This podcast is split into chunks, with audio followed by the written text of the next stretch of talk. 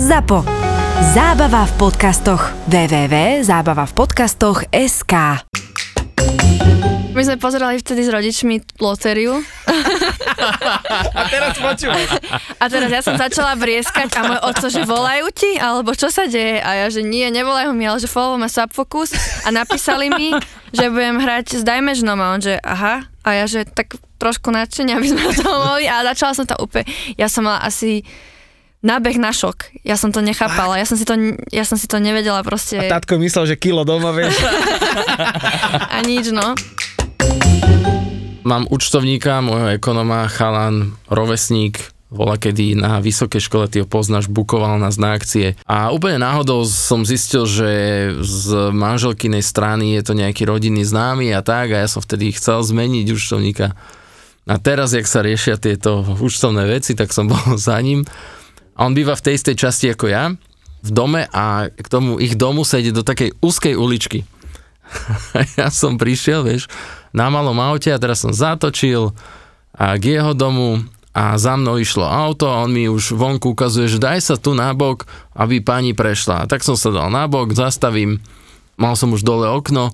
Tá pani v aute za mnou zastavila pri ňom a hovorí mu, že tento váš kamarát, že ten nemá na blinkre, že na ani raz nevyhodil. A môj ekonom dal strašnú ekonomickú bombu. Viete, on nemá na to, aby vyhadzoval.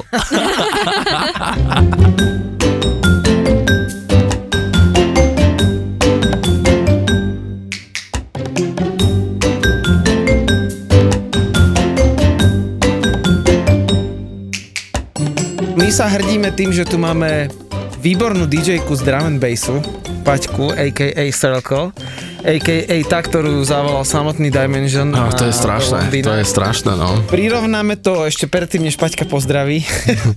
Kto by, vždycky hovorím, že moja mamka počúva môj podcast, aby to moja mamka počúvala. Mamka, počúvaj ma, to je také niečo, jak keby nášho ocka zavolali do NHL robiť, že hokejový zápas. Ďakujem, wow. Ja si to stále neuvedomujem, ale keď to takto povieš, tak úplne mne opäť idú zimom riavky. Začalo to tým, že ju chalani teda počuli hrať a že Subfocus je dal follow na Instagrame.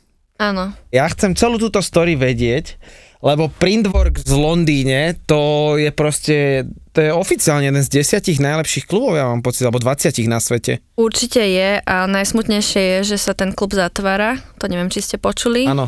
Ja nie. Myslím, že aj tento rok, že už sú nejaké tie posledné party a idú tam robiť kancle. To je akože extrém. Také slovenské trochu. No, jak Učko išlo. Asi tu niekto od nich bol. Printwork spojne.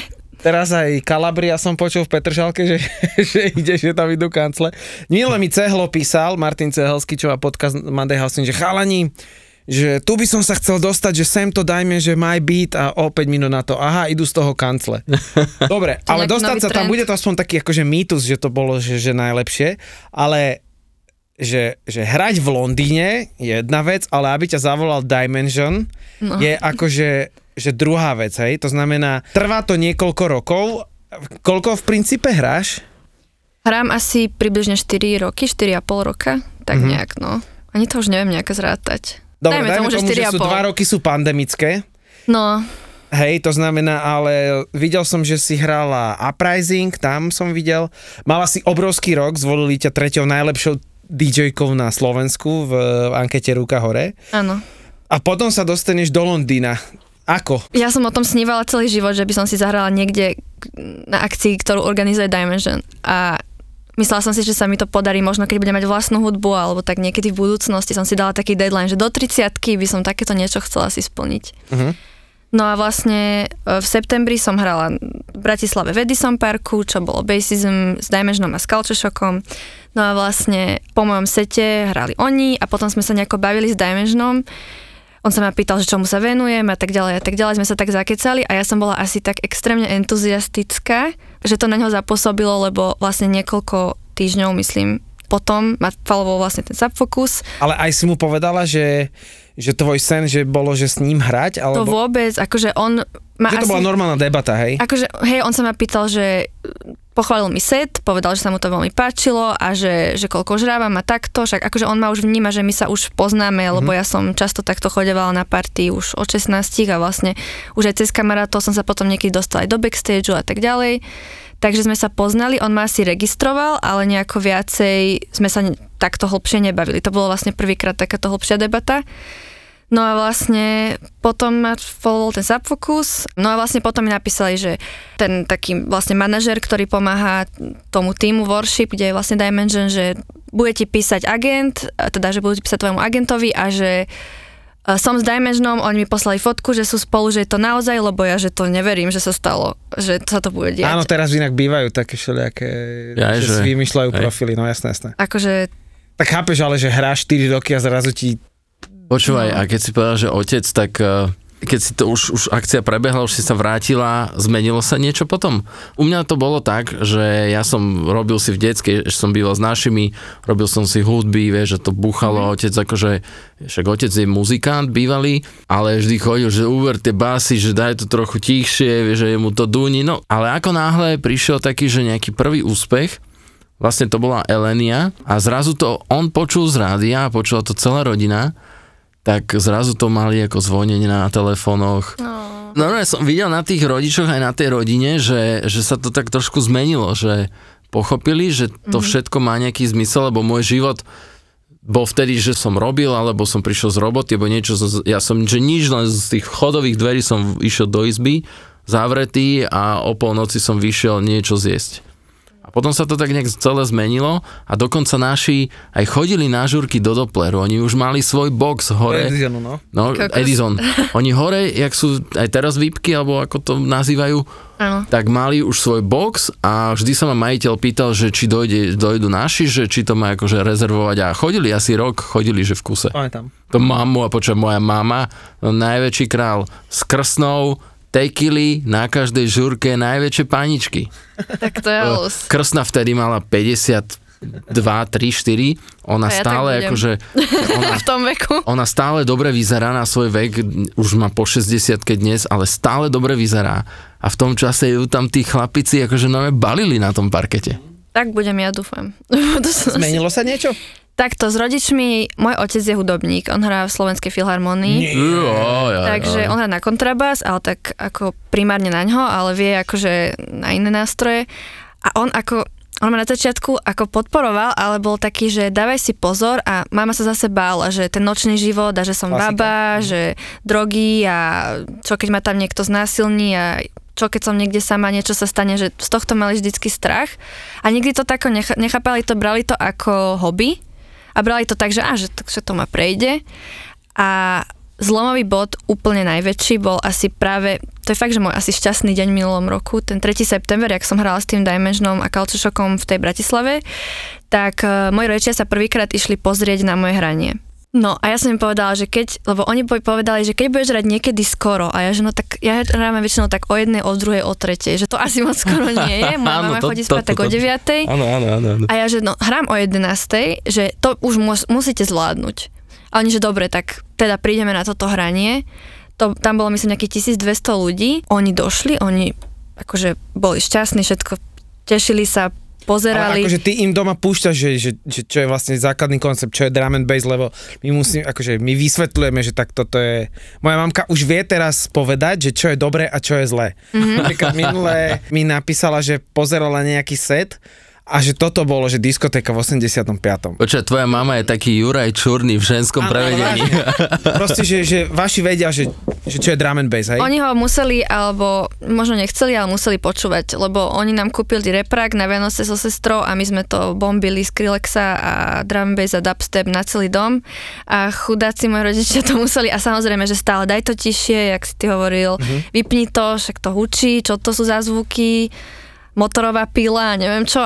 Ako sa na to otec, ako hudobník, lebo takto, v Anglicku je úplne normálne, že teraz som videl taký orchestrálny koncert Pete Tonga, čo je vlastne hlas BBC Radio 1 a hral tam Ibiza klasiky a hrali to s celým kompletným orchestrom a hrali tam od The Prodigy, Out of Space po Chemical Brothers. Ináč to je brutál. neviem, či si videla ten koncert, to je brutál. Pozriš si Pete Tong Ibiza Classics, to je niečo fantastické. A je tam proste vidieť, že tí Angličania v tých 90. rokoch dostávali úplne inú muziku, ako sme dostávali my na Slovensku. To znamená, že tá myseľ je úplne inak otvorená ako tí naši tí ľudia. Ale ako hudobník, tvoj otec sa pozrie na ten štýl, že on to vie tak akože že porovnať aj partitúrov a neviem čo, že tam musí byť, toto myslenie ma zaujíma. Jemu sa páči taký ten melodický drum bass, ktorý ja hrávam, že minulé počúval hudbu, on si púšťa jazz v obývačke a minulé počujem zrazu hrať Dimension Desire, to určite poznáte ten track. Ježiš, najviac. A ja, že Hymna. To odkiaľ hrá a dojdem do obývačky a otec to počúval a ja, že to máš odkiaľ a on, že čo ja viem, túto na Spotify mi to tu a že dobre to je. A potom aj nejaké tam akože prepínal od nich, od týchto sa pokúskal, že šok a tak, a on, že dobre to je, že sa mu to páči. No a vracame sa k tomu 3. septembru. No, tak vlastne po tom sete oni vlastne odišli, ja som sa tam už starala aj akože o tých artist a tak, však oni už hrali a potom mi doma hovoria, že to koľko tam bolo ľudí, že my sme si mysleli, že tam bude tak 30 ľudí a ja, že nie, že prečo? Toto bolo extrémne vtipné, že prečo chalani a baby tancujú o samote? Že prečo netancujú spolu? A ja, že no tak, lebo sú otočení už na DJ, oni sú ako keby, nie sú takí starí, ale že mala som pocit, že majú také ešte zastrálne myslenie, že diskotéka, že jasné, v pároch sa tancuje a tam vlastne sa netancuje v pároch proste, všetci sú na DJ a skáču, hej.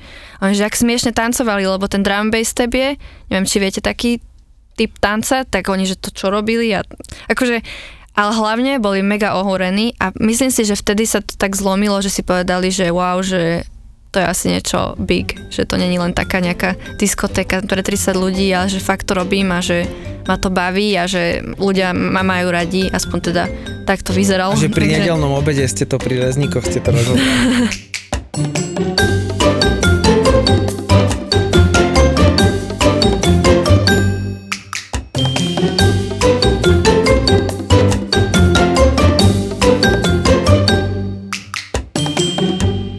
V poslednej dobe, ja si myslím za také 3 roky, mám pocit, že u nás, neviem povedať drum and bass, že u nás je proste cítiť takú horkú krv.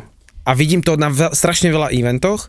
A vždycky si povieme, že koľko zahraničí tá atmosféra, ale niekedy som prišiel do zahraničia a potom si hovorím, že som sa vrátil a hovorím, ty koľko za sír fakt, že poboskám slovenskú zem za našich fans, že ja neviem, čo v sebe máme, ale za posledné 3 roky, aj keď sem prídu od nás, že vlastne v našom štýle zahraničný, tak povedia, že ty kokos, to čo tu máte za publiku? Mm-hmm. Keď to porovnám s tým Printworks a s tým Londýnom, tak tiež som bola taká, že keď už som vlastne dohrala, akože keď som hrala, tak jasné, že ľudia proste tancovali. Na začiatku, keď som sa to ešte rozbiehalo, že som hrala také lajtiky, tak akože boli takí, sa tam pokývkávali. Potom sa to rozbehlo a na konci už to bolo úplne super. Ale po mne hral Lexurus, čo je vlastne tiež jeden veľmi teraz kvalitný producent a DJ v drum basse, jeden môj obľúbený. A ja som došla do kradu, ja som tam úplne tancovala, úplne som sa tam metala a všetci ľudia tam na mňa pozerali, že čo tam robím, že fakt ten crowd na Slovensku je oveľa šialenejší, oveľa viac to užíva. Možno som to už niekedy spomínal, ale niečo podobné sa deje aj napríklad ne na všetkých zápasoch NHL. Mm-hmm. Že napríklad mám pocit, že v Los Angeles hrajú domáci a teraz tí ľudia akože tam počas tej hry, oni majú sklonené hlavy. Hej, že oni prídu na show, zoberú si pitie, jedlo a oni vlastne, vieš, lebo u nás, keď je plný štadión, či futbal, hokej, čokoľvek, tak sa skanduje počas hry a bubnujú a niečo. Oni sú ticho. A ja som tam bol na viacerých zápasoch, oni sú ticho. A zrazu padne gól, tak akože tá hala ide spadnúť. Teraz to zopakujú na obrazovke, ešte sa trošku tlieska, ten speaker tam vyhlási a ticho. Zaujímavé. Tvoje meno si prvýkrát spomínam, že ja som videl, lebo ja som začal robiť tie Creative Coffee News, tie reportáže, také, a tam som prvýkrát, hovorím si, že ženské DJ-ky, tak som si to nasledoval, že to vidím, že prvýkrát. Mm-hmm. A že aké to je prebiť sa od toho, že nula ničoho a zrazu proste byť ty kokos treťou na Slovensku? No ja som hlavne na začiatku bola strašne hamblivá. Mne ten DJing pomohol sa trošku tak, mať také sebavedomie a... Ako vnútorne? Áno, ja som nepozerala vôbec do davu. Ja som hrala, pozerala som na playere a sústredila som sa, aby som nespravila, že jednu chybu. Vidím a teraz... v tebe seba. A teraz som hlavne takého názoru, že to vôbec není o tom, že či spravíš chybu, to je úplne jedno, ale o tom, že si to máš užívať. Uh-huh. A že máš komunikovať s tým crowdom a samozrejme v tom drumbase máš menej času. Tam stále robíš prechody, tam ja zahrám za hodinu 55 trackov, hej, dajme tomu.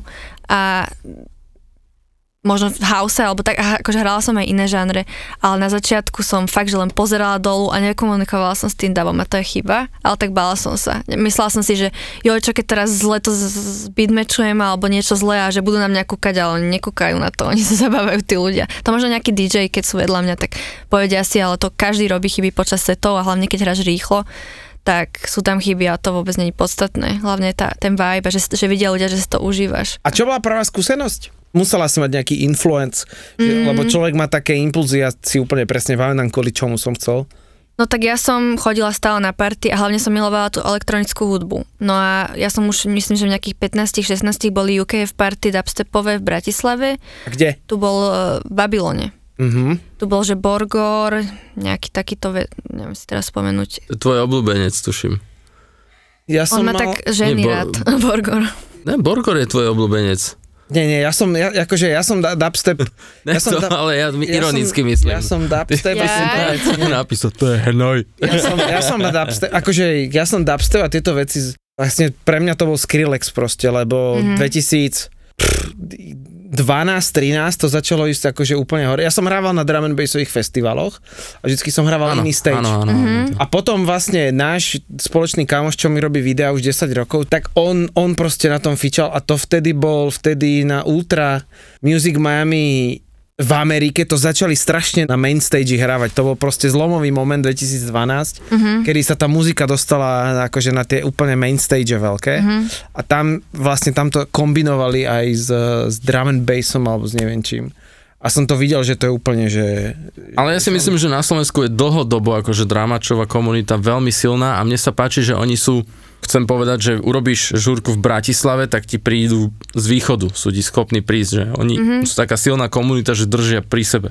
Ale ľudia zleniveli aj tou pandémiou a aj tým, že v roku 2016-2017 bolo strašne veľa, to bolo asi najsilnejšie roky v drumbassových party, že boli 4-5 eventov v Bratislave a ľudia tak spohodlneli a vlastne nie, že v Bratislave, že po celom Slovensku bolo strašne veľa drumbassových eventov.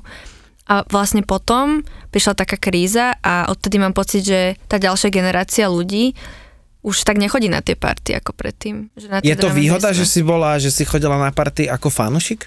Podľa mňa je, lebo viem sa na to pozrieť aj z pohľadu toho akože zabávajúceho sa, že čo by očakávalo toho DJ, alebo čo je dôležité. Niekedy na to zabudnem a potom si tak pripomeniem, že však minule som videla nejaké video, v roku 2016 som bola na mojom prvom Lady Drole v Prahe na festivale a mám tam video, že wow, že tuto som pod stageom a že tuto ide hrať Wilkinson, Necka a ja títo ľudia a teraz si hovorím, že wow, že ja tých ľudí poznám, že to je mega a že proste hrávam ako keby že idem hrať s Dimensionom alebo takto, že wow.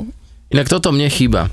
Ja som v podstate na party v tom publiku bol veľmi málokrát. Prvýkrát si pamätám, že ma Tomáš Haverlík zobral do Uniku, tu v Bratislave, keď som sa začal s ním komunikovať. Ja som tam bol, že v kutiku schovaný, utiahnutý, že kde to som, čo sa to tu deje, mal som 23 rokov. Wow. A potom to bola v podstate moja prvá diskotéka, lebo ja som pomerne suchár inak, keby si chcela vedieť. Že aj to, čo budeme hrať spolu, to ti ešte oznamíme. Nečakaj nič akože prevratné z mojej strany. Ale, že nebudeš to tam točiť na hlave. Ne, ale toto mne chýba, lebo ja som potom vlastne asi rok na to, už som v tom Uniku hral, čiže som na tie žurky nechodil a toto je celkom dobrý akože point aj pre mňa do budúcna. No bol som na nejakých, že Silvester v Ministri sme boli a tak. Takto, ja by som to inak zhrnul, že my v našom veku, ja už očakávam iné veci na party, ako bolo pred...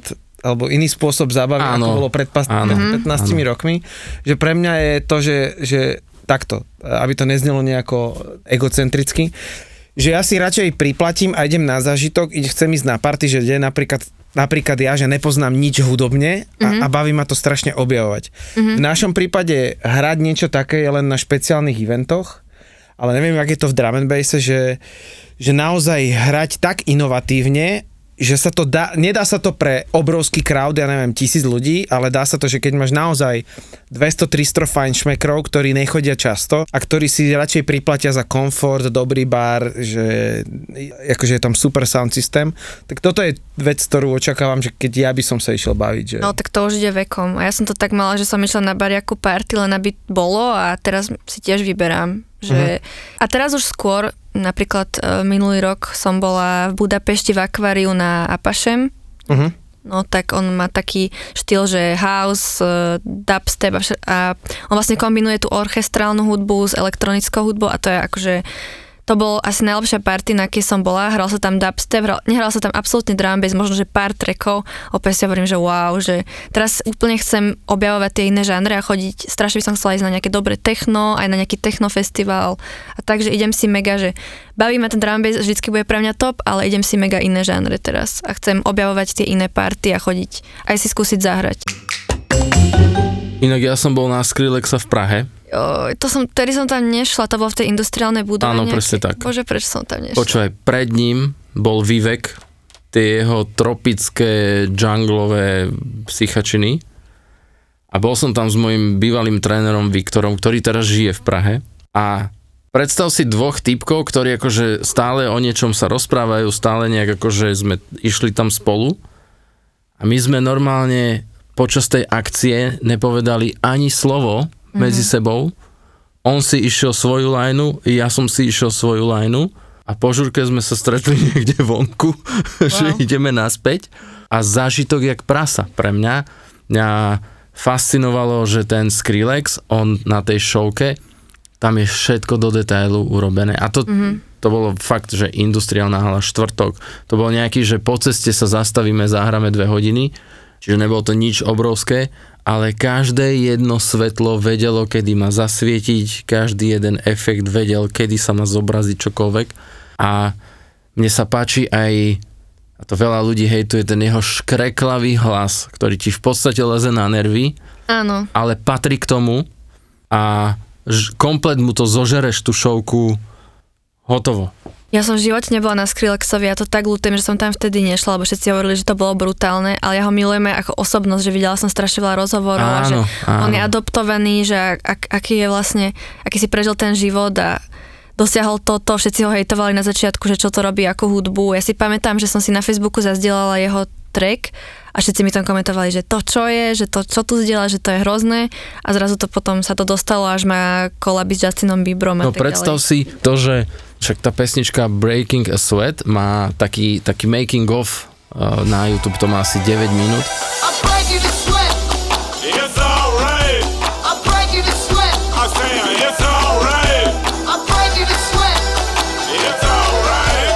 Tam sú typci z The Doors. Áno, a to sú normálne, že tí, ktorí ešte žili, muzikanti z The Doors. Predstav si, že to sú že 70-roční ľudia a teraz takýto akože potetovaný pankač príde za nimi s náušnicou cez celé ucho, že ja chcem s vami track.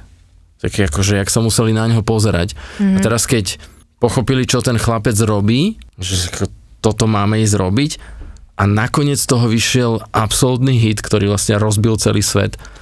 A ja som bol úplne hotový, že som hotový, jak on spieva. To je pre mňa spieva, on, že luxusný spevák, to je neuveriteľné. Môže mať niekto, áno, tie veci môžu byť niektoré vrzgavé a tak ďalej, môže sa ti to páčiť alebo nepáčiť, ale kokos, on je fakt, že hudobník. Ja si myslím, že každé umenie, ktoré má svojho fanušika, je o to, že ak sa na neho pozrieš a že ostatní do toho nevidia, že momentálne, čo sa mi na Slovensku stáva a to chceme povedať, že to sa mi páči na Skrillexovi, že on nemá problém urobiť proste dubstep a hrať ťažkú hudbu, že naozaj, ale on robí pop úplne v pohode. Mm-hmm. A mne sa na Skrillexovi páči, že on to tým Bieberom takú tú nejakú dogmu zlomil a toto smeruje k tebe, že máš aj ty pocit, že náš crowd v tomto začína byť akože viacej open mind? Tak keď som hrala v lete v Ostrave, tak tam hral, to bol vlastne multižánrový festival, alebo napríklad keď máš Beats for Love, že tam je viacero žánrov a proste ja už mám pocit, že hoci ktorý DJ hrá hociaké žánre a že tí ľudia to berú. Ja by som bola za to, aby sa to tak nemusel triediť a aby si ľudia vedeli prísť na nejaké party a aby sa tam hrali rôzne žánre, rôzne štýly, underground, lebo aj ten drum bass mňa hrozne vadí, že ľudia si to strašne spájajú s tým, že a to sú takí feťaci a tam drogy a neviem čo, že ja napríklad by som chcela robiť niekedy v budúcnosti také party, kde budú dress kódy a bude ten drum bass, alebo že, to, že tam bude fotostena, že to nebude o tom, že sa tam ľudia zotrú, ale že prídu fakt si vypočuť tú hudbu, lebo drum bass je tiež veľmi kvalitná hudba a má kvalitných producentov a aby to ľudia tak nebrali, že to je proste podradný žáner, lebo niekedy mám pocit, že na Slovensku to tak ľudia berú. No podľa mňa to asi čas to urobí. A vieš čo, akože je, ja mám tiež zafixované, že dramač sa robil v tej najväčšej stoke. Ale to prejde. Sa robilo všetky štýly, ktoré sú... Áno. Takže techno a tieto underground, hej. Takto, vždycky underground bola taká nejaká pankacká odpoveď na vec, ktorá vlastne fungovala, preto underground bol underground a každý ho po svojom môže zobrať. Môžeš mať underground v Berlíne, v klube, kde možno, že ide iba stroboskop, je tam 400 ľudí a môžeš mať underground v Mexiku, kde si v Palmách, je tam art a Podľa mňa sa to na Slovensku láme, že tí ľudia nemajú problém byť, ja neviem, počúvať hip-hop, drum and bass, house a techno a počúvajú to ako súbor hudbe taký a toto sa zlomilo na Slovensku a som toho obrovský fanušik. Akože ja tiež si idem Enigmu, vieš, že to si myslím, že každý má.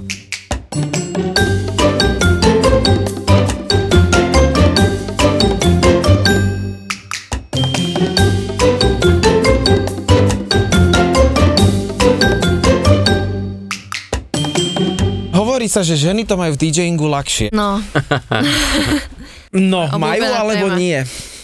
V niečom ľahšie, v niečom ťažšie. Ale keď to mám za seba povedať, tak je to aj také akože na obťaž veľakrát, že ľudia ma mali na začiatku tak zafixovanú, že ty si žena, tak preto ťa zavolali, alebo že ty si žena, tak preto hrávaš a ani nevieš hrať a potom si vypočujú sa, že aha, že tak vlastne sorry. Ale na začiatku to bolo ťažké v tom, že bolo strašne veľa hejtov. Napríklad, keď som hrala v rádiu FM, tak vlastne to bola Janka Kráľa show, tak potom tam hneď boli nejaké hejty, hlavne od žien na Facebooku komentáre, že... Ale kvôli čomu? Neviem, oni si tam niečo vymysleli, že ja neviem, že sa im nepáči selekcia alebo čo a furt sa do mňa ľudia proste púšťali a aj ľudia, ktorí napríklad si pamätám, že si ich proste konkrétne pamätám, že ma hejtovali v nejakých skupinách drum bassových, tak potom teraz na party, keď prídem, tak za mnou chodia. Klasika. Potlapkávajú. A ako sa máš? A čo nové? A aká bola cesta? A ja som taká, že však v pohode, že tak čo už. Ja som nekonfliktný typ. Pamätám si to, nezabudnem na to, ale stávalo sa to. Ale čo sa týka tej témy žien, tak stali sa mi aj nepríjemnosti, že mali nejaké sexuálne náražky, alebo... Áno, k tomuto sa chcem dostať, akože je to veľmi nepríjemná téma, ale treba sa o nej rozprávať. Áno, treba, no. Pretože je to veľmi podstatné a veľmi dôležité a viem, že ty si absolvovala o tom aj takú debatu so psychologičkou. Áno. Mali ste a ja túto tému naschvál chcem otvoriť, pretože určite pre interpreta, ako si ty, to nie je príjemné, jedna vec. A ďalšia vec, rešpekt musí byť vo veciach, tak ako aj, tak určite chalani proste musia. Ano. Ale dajme si nejakú modelovú situáciu sexuálnej náražky a že ako to ty zvládaš ako žena a možno ako by si s tým chcela bojovať, že či o tom rozprávať, alebo že čo je na tomto nepríjemné. Stali sa mi horšie veci a ja som s tým nevedela nejako akože pracovať. Ja som to väčšinou, keď mi niekto povedal nejakú sexuálnu náražku, tak som bola taká len, že alebo som proste bola ticho, čo bol úplne nesprávny pocit, lebo som nevedela, čo mám vtedy robiť, že tak ma to zaskočilo, že som proste ostala ticho a nič som na to nepovedala. Ale myslím si, že by sme sa mali ako brániť a že by sme mali nabrať ženy také sebavedomie, či už je to v DJingu, hociakom odvetví, zastať sa a povedať tým mužom, že hej, že toto nebolo OK, alebo že toto sa teda nemá, alebo že toto mi bolo nepríjemné, lebo tí muži si to častokrát neuvedomujú, myslia si, že to je OK, lebo veľa žien to bere tak, že keď im dáš sexuálnu náražku, tak oni sú, že že wow, že pohľadilo mi to ego, ale v skutočnosti je to nechutné. A nejaký promotér mi povedal, že no čo, že tak nejdeme ku mne, alebo takto a proste ja, že a on, že to bol vtip a ja, že tak veľmi vtipné, hej, že Stala sa mi horšia vec, že som raz, to som ešte nemala akože booking manažera, že som išla spať vlastne k jednému promotorovi, lebo tvrdil, že nemá na hotel, že môžem spať u neho doma a tam a potom tam začala akože obkytkávať a takéto veci, že Jesus. To ako, není to ľahké a treba sa vedieť ohradiť a hlavne nepovedať, že idem späť k promotérovi. To nevieš nič dobre. Niekto uvidí to, neukecaš potom. Myslím si, že aj za iné DJ-ky, čo som sa s nimi bavila, môžem povedať, že aj sa deje, že im chcú dať menej peňazí, lebo si môžu viac dovoliť. Myslia si, že tá žena sa neohradí. Uh-huh. A už keď tá baba, DJ-ka dosiahne určité meno a postavenie, tak si myslím, že už si to tak nedovolia. Že to, ale to je, by tak nemalo byť, že malo by to byť, že to je jedno, že či hráš týždeň alebo 5 rokov, nemali by si to k tebe dovolovať. Moji rodičia, keď poviem, že idem ku psychologičke, tak už sú takí, že čo sa deje pre Boha, že prečo, na čo, lebo ja chodím a myslím si, že mi to veľmi pomáha a hlavne sa vyrozprávam a dostanem akože neutrálny alebo objektívny nejaký pohľad na tie veci a ja si myslím, že to je, že každý by mal ísť ku psychologičke, že každý má nejaké struggle v živote a že ti to pomôže a skrz tú hudobnú scénu, tak by sme vlastne robili tú prednášku so psychologičkou, ktorá bola o mentálnom zdraví na scéne.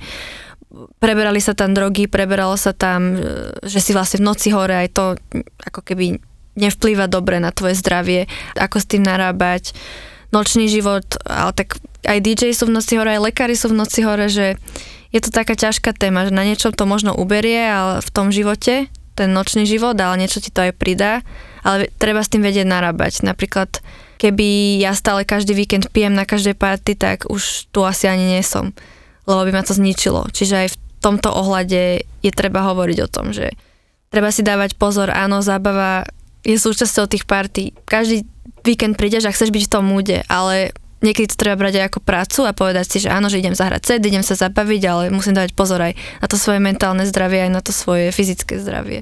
My sme si ale pripravili na záver jeden bonus pre teba, o ktorom nevieš a že si zahraš so mnou. Počkaj. No, ja nie som Dimension, nemám také vlasy. Taký slovenský Dimension si. No, ja určite. Je to pre drum and bassovú komunitu v pohode, že sa kombinujú rôzne žánre? Že už je to také, že je to že easy? Lebo my máme takú ponuku pre teba. Áno, áno. No daj. To kamenec. No daj. No tu je Veducko, takže on ti to predniesie. Áno, áno, Milan Lieskovský Only. Hlavne no. Spolu. A koľko si mal na tej terase? 600 platiacich? Už ani a tam bolo aj viac, tam aj nepúšťali, no. Viacej, no. Naposledy to už sa triasla celá terasa. A boli by sme radi, keby aj v lete prídeš. No, lebo ja tak, však to sa vie, že mám rád, že zamiešam občas ten dramačík do toho setu na nejakých 10 minút záverečných. A teraz sme sa bavili, že práve na túto noc, na tej terase. Ale že ja ti poviem prečo to, lebo on sa chce konečne baviť, starý pán. Čo hovoril, že sa nerad baví. Počúvaj ma, ale teraz on sa chce ísť baviť. Inak, on sa teraz chce ísť. Ja sa tam schovám niekde a si pôjdem, že vlastne by si odohrala setík. Tých posledných 10 minút tvojich dám. Nie. Ja si myslím, že ľudia sú na to pripravení a keď im to dáme, tak v spojitosti so mnou, keďže odo mňa to už aj mám pocit, že trošku čakajú, že príde tam aj nejaký iný žáner, tak to privítajú s veľkou náručou, keď zrazu príde dáma, ktorá je presne na to určená, že teraz si dáme akože... Tak to sa veľmi teším, to je mega správa. Takže 16.7. si treba poznačiť do diarika. Vlastne ešte, všetci. Ale ešte ja mám posledný ďakujem point. Vám. Tvoje sny, musíš to dať von. Vydať track, na tom robím.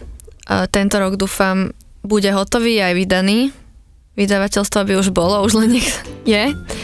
Prinášať ľuďom hudbu a hrávať, dokým ma to bude baviť. To je pre mňa veľmi dôležité. To je taký akože hudobný sen a taký súkromný sen mať rodinu.